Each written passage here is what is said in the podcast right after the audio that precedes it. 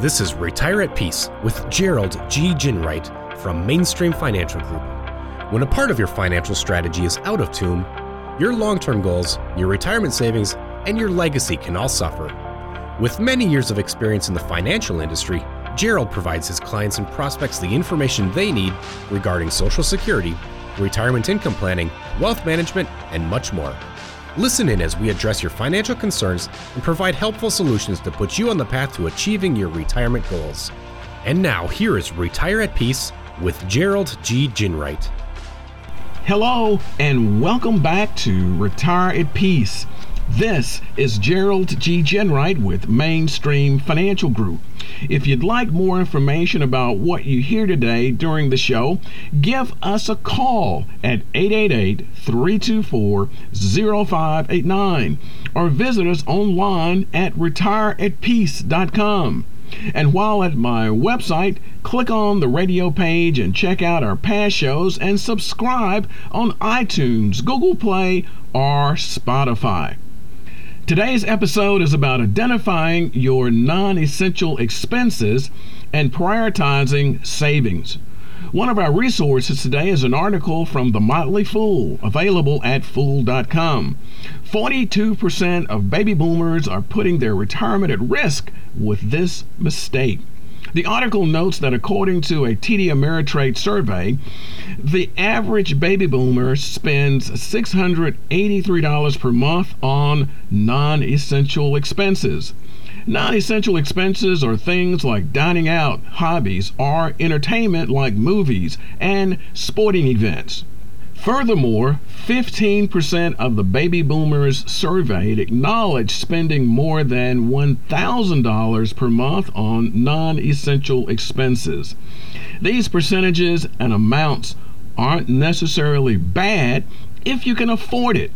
However, forty-two percent of the respondents admitted that their non-essential spending was making it hard for them to save for retirement. So, it seems that many baby boomers need to adjust their budgets.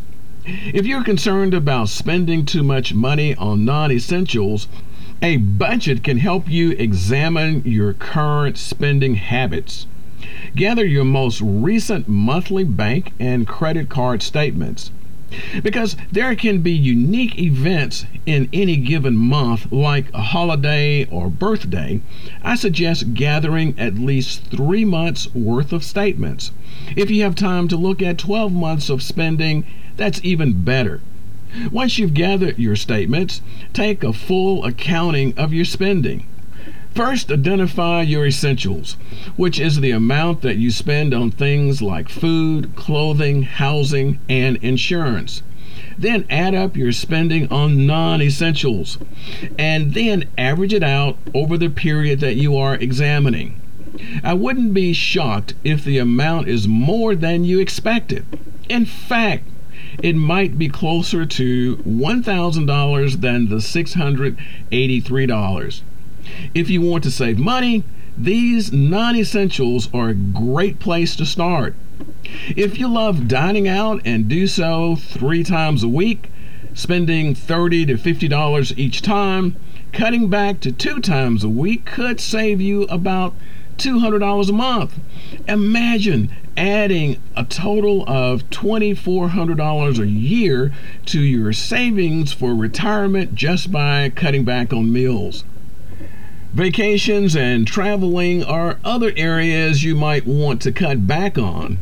According to the T D Ameritrade survey we mentioned earlier, six in ten Americans view vacations as irrevocable parts of their budget. However, you can scale back your vacations instead of canceling them outright by putting that money into a savings so that you can gain compounding interest. You may be able to upgrade that delayed vacation. Making even small changes can make a big effect. A recent C N B C article, "You Can Save Thousands by Cutting These Expenses," found that you can take three dollars and twenty-eight cents per day, or roughly one hundred dollars every month, and place it into an investment account for thirty years, you could have more than one hundred twenty-two thousand dollars at the end of that period, assuming a seven percent annual rate of return. three hundred twenty-eight dollars per day is less than that latte or one drink at happy hour. Can you trade that immediate pleasure for a larger long-term reward? Start small. Even if you cut back or buy a latte or just one drink a couple of times per week. From there, see if you can go a week without them. You can even make it a personal challenge or a game with friends or co-workers. Who can save the most? Set a daily savings goal and track it. You'll be surprised by the extra money you can have at the end of the week. Let's see how that works for you. Thanks for listening. This is Gerald G. Ginwright with Mainstream Financial Group, and you've been listening to Retire at Peace. If you've liked what you've heard today, visit our website at retire at peace dot com and click on my radio page. While there, download our Retirement Income Toolkit. This toolkit has the information you need to secure your retirement. Also, be sure to subscribe to us on iTunes, Google Play, or Spotify. And finally, if you want more information on what we've discussed today, give us a call at eight eight eight, three two four, zero five eight nine. And again, thanks for listening, and until next week, this is Gerald G. Ginwright. Thank you for listening to Retire at Peace. Don't pay too much for taxes or retire without a sound retirement plan.